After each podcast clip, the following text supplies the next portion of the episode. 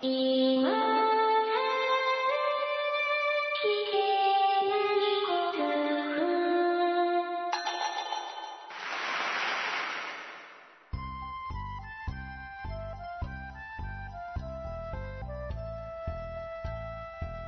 コアを忘れるための文化系ゴルフポッドキャスト、今更聞けないゴルフを始めます。えー、よろしくお願いいたします。松尾です。えー、まこっちゃんはですね、なかなかに近頃お忙しいということで、ちょっとまあ、できるだけ一人喋りでも配信しようかなというような気になっておりまして、えー、実は次回配信になるかなと思うんですけれども、えー、前々から、えーオファーをしておりました、えっ、と、ベルギーの、ベルギー在住7年さんが、えー今週末にでも収録しようかと言っていただいておりますので、そちらも楽しみにしていただきたいなというような感じで、えー今日は松尾一人でお送りしたいなと思っております。よろしくお願いいたします。さて、まあ、ゴルフってですね、結構お金かかるじゃないですか。まあ、勢いですよ。他に釣りがしたいとか、車にお金をかけたいとか、ですかね。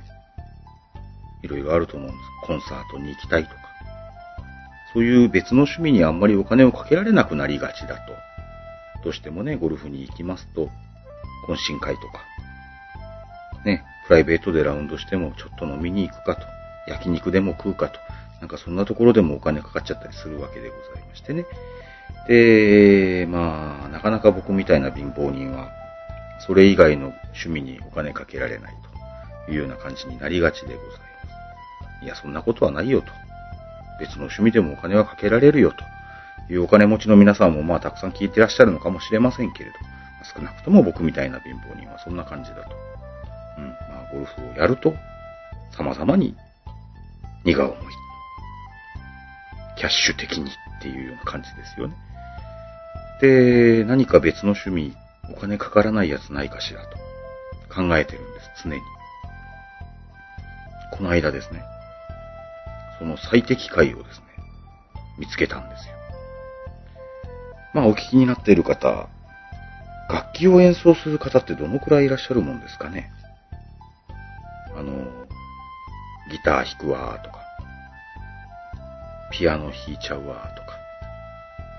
松尾も実はちょっと、あの、楽器は少々前々から弾いたりするんですけども、まあちょっと大学の頃のサークルの兼ね合いとかそんなもんがありましてですね。ええまあ一応弾ける楽器っていうのはいくらかあったりするんですが、まあ遊び半分でギターみたいなものを、みたいなものってギターですけど、ギターを弾いてみたりすることもありますし、他には何ですかね。まあ、あの手軽な楽器結構好きですんで、いろんな楽器触ってみたりはするんです。嫌いじゃないんです。そういうね、ギターとかピアノとかそういう華々しいやつはですよ。練習するのも大変じゃないですか。なんでね、もう、気楽にやりたいと。もっと。気楽に楽しいっていうだけのやつってないかなと思ってるんです。ね、上手くならなくて練習が辛いなんていうのはもうゴルフで十分なんですよ。そこで皆さんにですね、この間僕が見つけた最適解であります。花笛っていうのをご紹介したいんですよ。あーと。草笛みたいにお花を摘んできて吹くのねって思った方は、申し訳ないですが間違いです。鼻息で吹くから花笛って言うんですよね。ぜひですね、花笛の動画って結構たくさんあります。あの、プロの方も、日本に唯一とかいうプロの、なんか世界的に上手な方らしいんですけどもね、モスリンさんっていう方がいらっしゃるそうなんですけど、花笛のプロのプレイヤーの方がいらっしゃるんですけどね。で、ちょっと気合が入ってくると自分で作ったりとか、そんなこともされるそうなんですけど、僕その花笛っていうのをついこの間テレビで、あの、地方番組でですね、演奏している方を拝見しまして。で、もう速攻ですよ。もう携帯取り出して、もうそのまま探して通販で買っちゃいまして。で、それがまあ、今の通販ってね、偉いもんですね。翌日か、翌々日ぐらいには届いちゃうじゃないですか。で、なんだかんだで、違うの吹いてみたいとかなって。え今もう3つ持ってるんですけどね。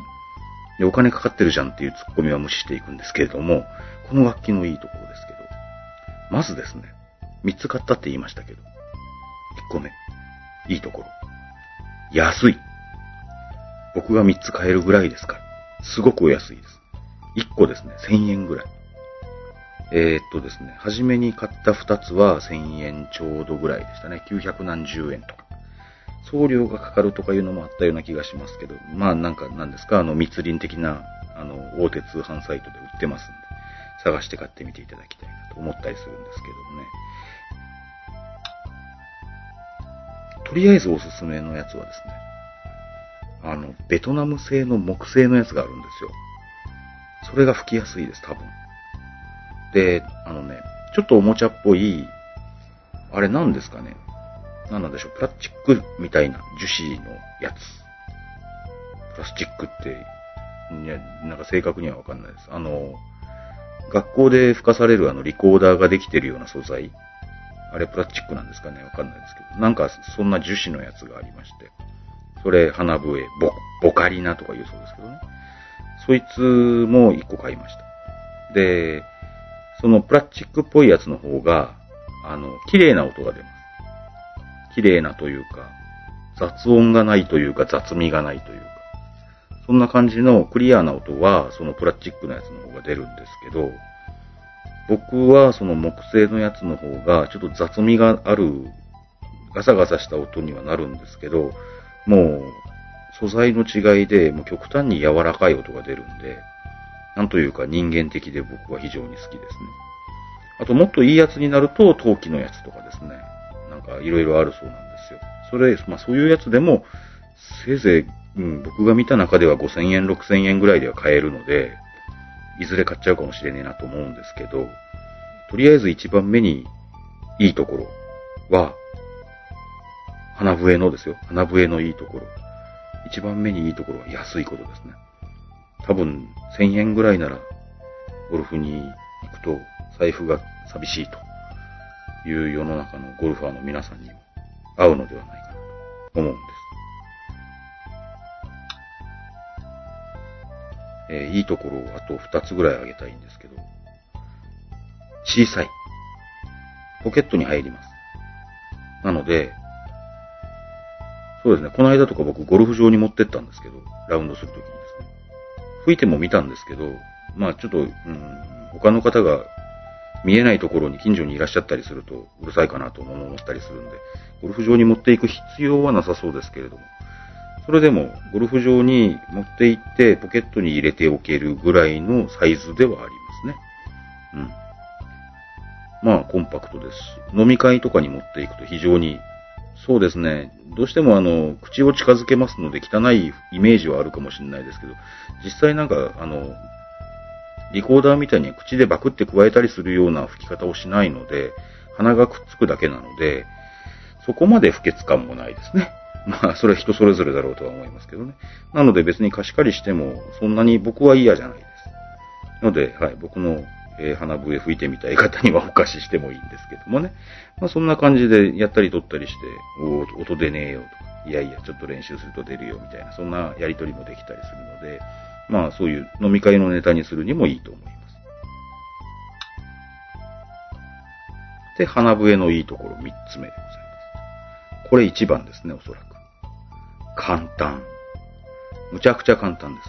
えー、っとね、鼻くっつけて、鼻息を出して、口の中で響かせるっていう吹き方なんですけど、そうですね、ちょっとコツみたいなものはあるので、鼻の当て方とか、その口の近づけ方とか、そんなところで、まあ、いろんなものを変えて、まあ、音の高さとかも含めて変えていくので、ちょっとしたコツはあるんですよ。ちょっとしたコツはあるので、そうですね。けど、僕の場合は、10分も遊んでたらとりあえず音は出ましたね。で、いろんなもん吹いてると、あの、音域も広がってきます。で、最終的にその、さっき1000円ぐらいだって言った2つの楽器であれば、多分ですけど、うーん、ちょっと練習してると2オクターブぐらい、2オクターブってドレミファソラシド2つ分ですね。ぐらいは出るんですよ。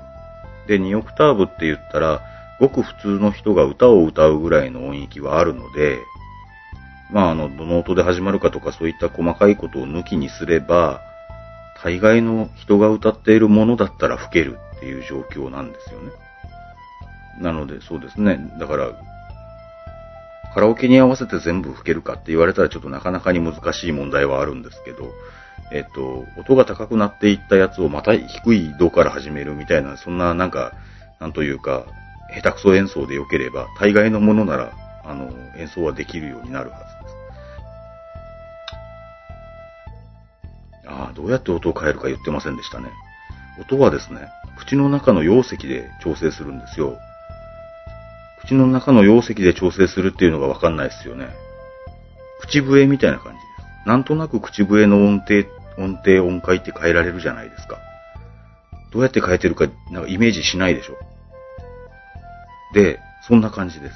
だから口の中の容積を、えーって変えていくと、あの、その音が変わっていくので、今これやってみてもらわないとわかんないかな。っていうことはですよ、えー、どんな簡単な、そう、いわゆる吹奏楽器でも、吹奏楽器って吹く、楽器ね。でも、大体穴あるじゃないですか。穴があって、穴を、ここの穴とここの穴を塞いで、ここの穴を開けとくと、えっと、何の音が出ますよとか決まってるじゃないですか。それがですね、穴が一個もないんです。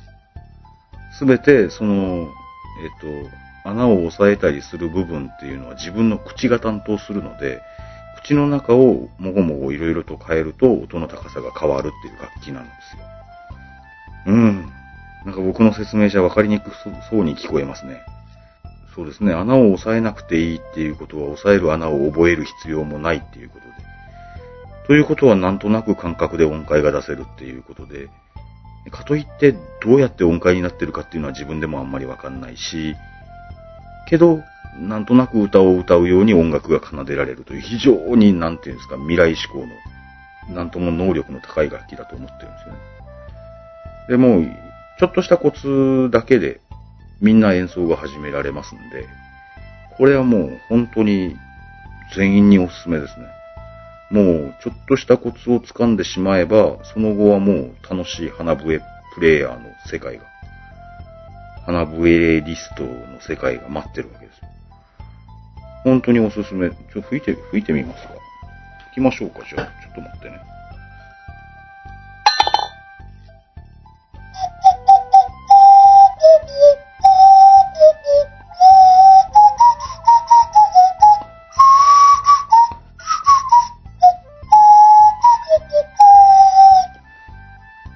もう何の練習もしなくてもこのくらいの演奏はできるようになるはずなので、あの、もし音楽好きの方で、そうですね、あ、それと鼻の前に楽器を置いて、鼻息を吹き込みながら吹くので、けどですね、鼻で吹いてるっていう意識もあんまりないんですよね。けど鼻、鼻息でがで吹いてるのは間違いないんですけど。で、鼻の前がちょっと隠れるような演奏の仕方をするので、一ついいところを追加すると、えー、吹いている絵がちょい間抜け軽く面白いそんな感じになるのも、まあ、この楽器のいいとこだと思いますんでね。えー、ぜひ、ちょっと、まずちょっと動画見ていただきましょうか。多分ですね、モスリンさんっていう方の演奏が山のように出てくると思います。で、それ以外にも、あの、動画を上げられている方、たくさんいらっしゃいますんで、あの、もちろん僕よりはるかにお上手な皆さんが、たくさん、えっ、ー、と、動画上げられてますんでね、ぜひ皆さん見ていただきたいなと思います。花笛を今日はおすすめして、今更聞けないゴルフ、何の番組だっちゅう話ですけど、えー、お送りして参りたいと思います。さて、えー、ゴルフでございますよ。えー、全米オープン終わりましたね。えー、オークモントカントリークラブ、ペンシルバニア州とかいうようなところにあるらしいですけれどもね、アメリカのどこなのかもイメージできませんけれども、えー、ダスティン・ジョンソンさん、優勝なさいました。非常にね、パーフェクトな優勝だったという評価だと思います。ただまあ、5番ホールでちょっとしたペナルティを取られたというような話で、ちょっと物議を醸しましたが、あのペナルティの話は聞きたいですか？うーん。相方がいないので、しにくいですけど、しときましょうか。えー、何が起こったかっていうと、まあそうですね、スマホで見、あの動画を見ましたけど、僕わかんなかったんですよ。で、さっきコンピューターででっかい画面で見ましたら、えっと、パターを置いて、アドレスしたかしないかの微妙なとこぐらいで、ほんの少しホールに対して逆にボールがコロって転がる。パター側に転がるような感じでしたかね。うん。ディンプル1個分とか2つ分とか、ちょこっと転がるような感じ。で、まあ、まあ、この番組聞いてらっしゃる皆さんはですね、そんな時、本当はどうしたらいいかっていうのはもうすでにお分かりと思うんですけどね。そうですね。知らんぷりです。違う違う。そうですね。えー規則18っていうのがありまして、えー止まっているボールが動かされた場合どうしますかっていうような決まりがあります。えー18の1には曲会社によりって、えー曲会社、そうですね、曲会社ってざっくり言うとどうなりますか？えー自分とか自分のキャディーさんとか自分が持ってるもんとか、自分関係のものとか以外、ほとんどなんでもが曲曲会社ですね。だから、同伴プレイヤーも、えー曲会社の仲間と。で、なぜか仲間外れにされているのが風や水は曲会社ではないってされてるんですけどもね。まあそんな感じで曲会社によって動く、あーあの話もしてえなぁなんで風や水は曲会社ではないって言わないといけないのかっていうのを考えたときにですよ。あ、なんか本題とずれるな、いいか。あのね、自然のものを曲会社にしちゃうと、例えば水は曲会社だっていう話にしちゃうと、雨降ってる時にさ、えー、パッと打って、本当はこんななってたはずなのに雨降ってるもんだから、みたいなことにならないのっていうことですかね。わかんないですけど。だから風や水を曲会社にしちゃうと、その18の1とかに影響するんですかね。わかんないですけど。で、うん、曲会社の、曲会社のですね、えっ、と、単語の意味、単語の意味というか定義にもなんかわけわからんこといっぱい書いてあるんですよね。なんでこんなのがまかり通ってるんだろうといつも思うんですけど。局外者にはレフェリーやマーカー、オブザーバー、フォアキャディも含む。だからそれ、自分と、自分のキャディとその道具とか以外のもの全部って書いてるんですけど、そんなもん含まれるに決まってるじゃんと思うんですけどね。なんでこれがなくならないんだろうといつも思います。まあ、ちょっと曲会社のことは置いときましょう。今は DJ の、DJ、ダスティン・ジョンソンですね。なんかみんな DJ、DJ って、かっこよかったんで DJ と呼ぼうと思いますけど。で、プレイヤーやパートナー、またはそのキャディや携帯品により、えっと、自分側の何かで、えー自分のボールが動かされてしまった場合、というのがあります。アドレスする前と後で処置が違うっておっしゃる方いらっしゃいます？えー規則18の 2B っていうのですね、アドレスした後で動いた玉っていう決まりがあるんですよ。で、これが、えーっとですね、アドレスした後だったら、もう、あんたが動かしたもんだとみなしますからねっていう決まりなんです。で、これが2012年のルール改定で廃止になりましたんで、これはもう忘れちゃってください。アドレスしたしないって関係ないです。あの、ちょっと古いやつですね。えっ、と、3、4年ばかり前に、えー、すでに配信になっている条文でございまして、今はアドレスの前後は関係なくて、えーボールが動いた原因がプレイヤーにあるかないかだけを見るそうです。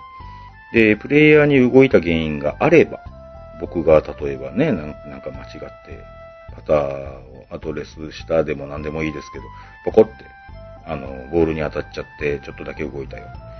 っていう場合、1打罰を受けて、元の位置にリプレイスという決まりです。だから元の位置に戻さないといけません。一打罰を取られた上で。それで、プレイヤーに動いた原因がない場合は、無罰でそのままの位置でプレイすると。で自然に動いてるわけですから、風で動かされた場合、えー斜斜面の何ですか、傾斜みたいなもので動かされた場合と全く一緒ですというような決まりになってるんです。比較的シンプルになってよかったですねって話なんですけど、で、DJ ですよ。えー、5番ホール、ご覧になってた方多いと思います。えー、5番ホールでボール動いちゃったぜーって言ってる DJ が、係の人、まあ、レフリーさんとかでしょう、呼びまして、おいおいボールが勝手に動いたんだと。うん。いうことをおっしゃいます。たら、レフリーさんでしょう。おう、そうですか。じゃあ、無罰でボールはあるがままですね、と。DJ にそのままプレイさせますね。そこまでは良かったんです。ここまで合ってるんですよ。無罰だし。で、その後、別のレフリーが、あれ、ペナルティーじゃねえと、クレームを入れてきたとかいうようなところで話が変わってくるんですよ。で、なんだかんだで、やっぱり、えっ、と、ホールアウト後に、えーワンペナルティが加えられたみたいなことになっちゃって、で、それをですね、またこともあろうに12番ホールで本人に伝えたっつうんですね。でも、まあ、僕ぐらいのスコアであれば、ああ、ワンペナっすか、マジっすか、うん、しょうがねえっすね、ぐらいですけど、全米で優勝争いしている人の精神状態にそんな複雑なことを入れるっていうのはちょっとね、っていうような話で皆さん怒ってらっしゃるんです。そんな時にね、さっきの5番ホールのあれはね、本当はワンペナだってよ、みたいなことを言われたら、それは混乱しますよね。まあ、少なくとも言われるのと言われないのじゃ大違いだろうって思うわけですよ。まあね、せめて18ホール終わるまで待っとけなかったものかと、そんな感じで思うわけですけれどもね。あのグリーンって、やたら速そうだったじゃないですか。あれだったらまあ少々風が吹いたぐらいでコロっていっちゃいそうな感じもしますしね。速いグリーンってどうなんですかね。アメリカのトーナメント、特に全米とか、ね、えっと、マスターズとか、もう速ければ速いほど偉いみたいな風潮あるじゃないですか。あれは何なんでしょうね。あの、僕らが回るようなゴルフ場でも、グリーン速いの喜ぶ人っているんですけど、グリーン速いの作るの大変なのはわかるんですよ。グリーン、速いグリーンを作っているっていうのは、それはそのゴルフ場の誇りみたいなのあると思います。で、うちはね、えっ、と、10フィート以上とか、なんか知らないですけど、そんなコースもあるかもしれないです。で、あそこのコースはね、グリーンのメンテナンスがいいからいつも速いとか、そういったグリーンもあるかもしれない。で、そういうコースは、だから高級なコースに多いですし、勢い、なんかそういうグリーンであることを喜んでいるかのような方もいらっしゃるのですが、どうしても速いグリーンっていうのは難しいでしょう違いますか？僕はそうとしか思えないんですよ。速いグリーンは、まあ別に嫌いって言いませんよ。あの、パッティングってやっぱ感覚のものですからね。だからね、あの、いつもより速いって言うといつもより抑えて打たなきゃ、抑えて打たなきゃっつって、遠慮しまくって半分しかいかないとかいうようなことばっかりやってますからね。で、だからけどグリーンがだから速いの喜ぶ気持ちっていうのはあんまりわかんないですけどもね。まあ、いずれにしてもですね、この間の全米、あ全米オープンとか、まあ見てて気持ち悪くなるぐらい、もう、ちょんって当たると、ゴロゴロゴロゴロゴロって転がっていくようなのを見てると、自分がパッティングするときすっげえ怖くなるので、あまり見たくないなと思ったりはするんですけれどもね。まあそんな感じの、えー、全米オープンでございまして、うん、めでたく DJ 優勝されました。えー、初メジャーでしたっけね。うん、今後も注目していきたいと思っております。皆さん楽しかったですね。ということで、えーメッセージご紹介してまいりましょう。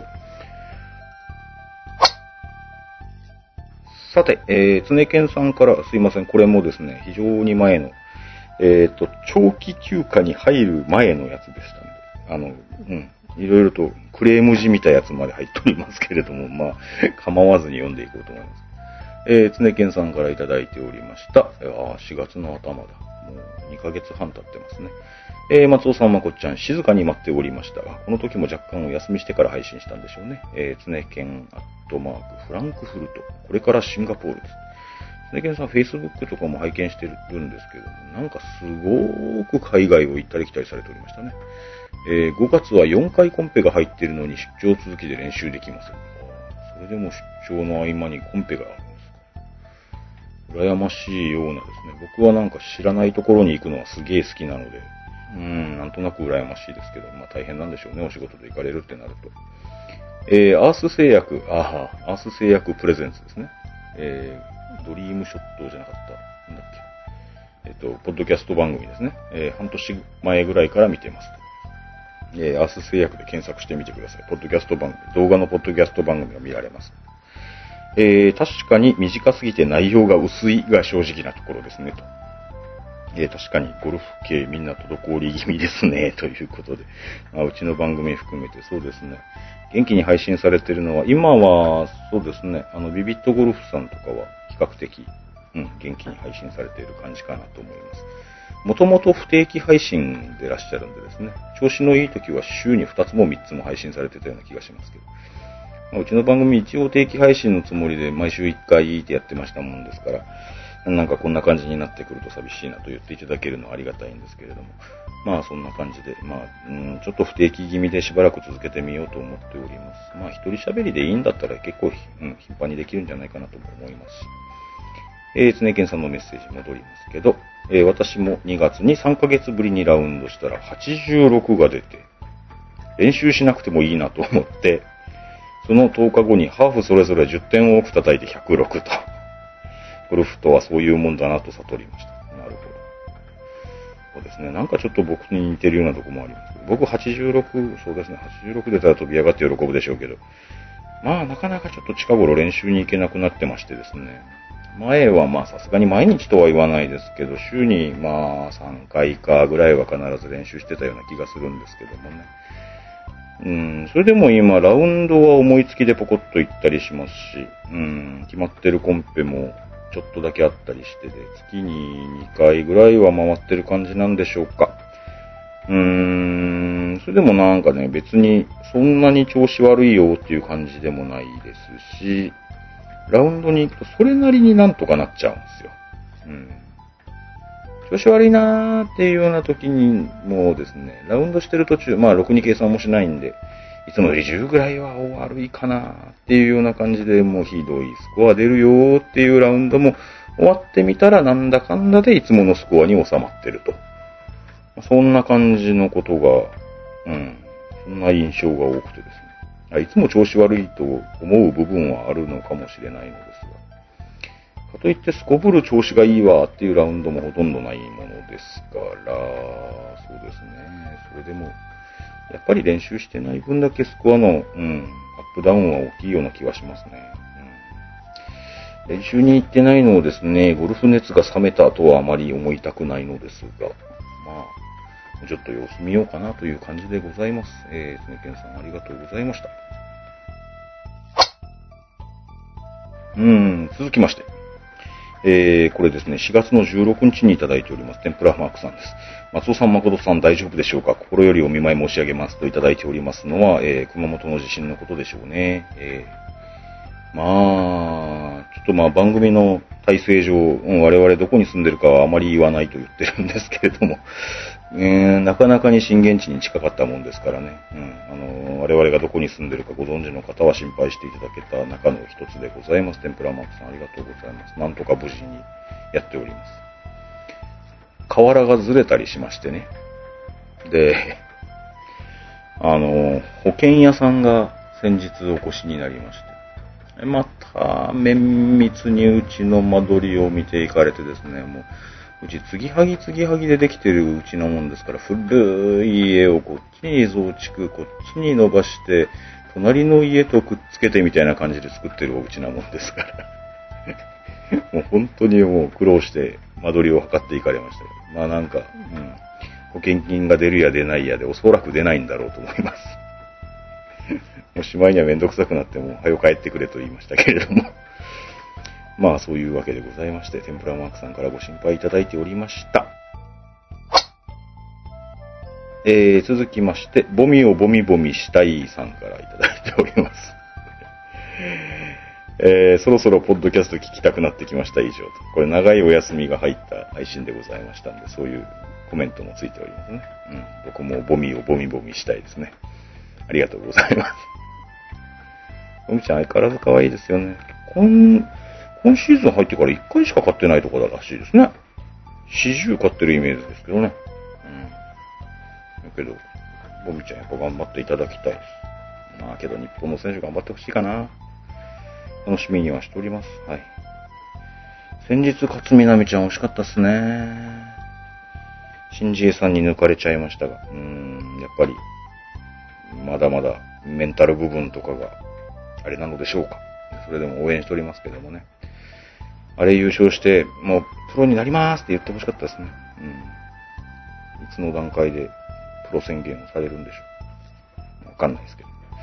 応援しておりますということで。おボミをボミボミしたいさんがもう一個あるんですか。えーこんにちは。えー、イボミのキャディの清水重則さん、ラジオ番組でインタビューを受けていました。あら、ちょっと僕聞き損なってますね、えー、リンクが貼ってありまして、それによると、キャディさんの収入は良くて賞金の10%とのことです。トッププロのキャディさんならともかく、そうでない方は収入的には厳しそうですね。良くて賞金のテンパー。ということは、予選落ちしたら、えっ、と、収入なしですか。うーん、よくてテンパー。例えば300万円で30万。それでもね、身削って3日間4日間働いて、肉体労働的にもあまりなんか、やらせてくださいっていうほどやりたい仕事ではなさそうな気がするんですが、正直きつそうですしね。収入的には厳しいですかね。どうなんでしょう。一番下の方の賞金だとね、5万円、7万円みたいなところまであるはずなので、もうちょっと少ないのもあるんでしょう。それのテンパーとかになってくると、うん、何千円の世界になっちゃいますからね。なかなか厳しそうですね。えー、お二人はキャディをつけて成績的に良くなったことはありますか？僕はですね、近頃富にキャディー付き好きですね。キャディー付きは、ま、まあ、配信始めてしばらくの時にキャディー付きってどうよっていう話をしたような気もしますけど、その時はキャディー付きは緊張するから嫌だとか言ってましたけど、近頃富にキャディ付きがありがたいですね。うん、何がいいんだろう。あんまりなんか、距離もそんなには効かないし、クラブ持ってきてって頼むこともないし、何がいいんだろう。なんだかんだで楽なんですよね。あの、運転を誰がするかとか迷わなくて済むとか。なんかそんな感じのやつで、いろいろと気が楽ですね、キャディーさんね。そう言われてみれば、キャディさんがついてるっていうのは、値段が高いっていう嫌な点はありますけど、それでもキャディ付きって言われた方が僕は今は嬉しいですなどうなんでしょう。うん。皆さんどう思いでしょうか。えー、若いお姉さんがミニスカでキャディしてくれたら超頑張れそうな気がしますけどね。うん。僕は帰って緊張しそうな気がしますけどね。キャディさんは普通のおばちゃんでいいですけどね。うん。キャディーさんと仲良くするのはいいですね。キャディーさん下の名前で呼ぶとか結構好きな感じですね。うん。イボミのキャディーして優勝してハグしたいなぁ。同感です。させてくれないでしょうけどね。うん。いや、ハグはさせてくれるかもしれません。キャディーはさせてくれないでしょうね。というわけで、ボミをボミボミしたいさんから二つのメッセージでございました。えー、続きまして、まだいっぱいあるのかな？えーっと、あ、神戸の秋さん、ありがとうございます。松尾さん、まこっちゃん、こんにちは。神戸の秋です。といただいておりますが、今日はまこっちゃんなしですみませんが、えー、松尾さん、この前はありがとうございましたということで、神戸の秋さん、こっちお越しになってたんですよね。あの、まあ、ちょっとあまり、どの程度お話ししていいものなのかわかんないですけど、そのね、熊本の地震の兼ね合いで、壊れちゃったり調子悪くなっちゃったりしたものがないかな、つって、えっと、関西の方なんですけど、神戸の秋さんですんで、あの、関西の方なんですけど、まあ、熊本方面にお仕事に来る途中に、うちの近所を通られるということで。では、あそこのインターで降りてあそこでお会いしましょうかみたいな感じで一回お会いする機会がありましてですね。大変楽しい時間でございましたが。えー、っと、短い時間でしたが、話に出てます練習場も見れて、その練習場でお会いしたんですよ。えーリスナーとしても嬉しかったです。まあ僕とまこっちゃんの、まあそうですね、練習の聖地でございますね。近頃足が遠のいておりますけれども。えー時間があれば俺のグリーンでの練習や松尾さんとゴルフ談義をしながら美味しいお酒も飲みたかったですねといただいております。本当にですね、うん。小部の秋さんも非常にお忙しそうだったものですから、毎日毎日熊本に結構ですね、高速道路を使って通って、あの、熊本に泊まるっていうのがなかなかまだ大変だった頃で、うん。ちょっと離れたところに宿泊されて、高速道路で毎日通われているようなお話を伺っておりました。えー話には出ませんでしたが、松尾さんの鬼っ子 G や エナメルゴルフバッグも見れました。えー僕の鬼っ子の、あー G っていうのはスリクソン G というクラブが、えっ、と、うん、鬼っ子と呼んだこともございますが、えースリクソンというブランドにしては、比較的初心者向けというか、お手軽系というか、そんな感じの G というシリーズがありまして、えーあの、アイアンは G でございます。えー、と、エナメルゴルフバッグも見れました。以前ちょっとキャディバッグをエナメルでないといけないと言っていた時期がございました。その頃に買ったエナメルのキャディバッグでございますね。強そうなキャディバッグが偉いんじゃないかっていうような話を前してたことありましたね。うん。えー、今度会える時はラウンドもできるようにしたいです。あ、いいですね。うん。飲む方が先ですかねとも書かれてますが、どっちでもいいですが。うん。関西に、うん、ちょっとね、いっぺん関西に行きたいなと思ってるんですけどもね、ゴルフコンドルのコウキ君ととかともお会いしたいんですけども、うん。なんかいいタイミングでお邪魔したいと思います。というわけで、えー、長くなりましたが、失礼いたしました。いえ、全然。ではまたということで、神戸の秋さんいただいておりました。続きまして、2階の西安さんから怒られてたんですけども、松尾さん、まこちゃん、こんにちは。そろそろジラッシュプレイも終わりにして くださいと。えー、アップしてくださいと。えーっと、さて、軽くゴルフ、ゴルフあるあるを一つ。最終ホール、ボギーでもベストスコア。ああ、アプリだと計算が早いって書かれてます。でも、大抵はダボ。塾長、判定をお願いします。うー。ん。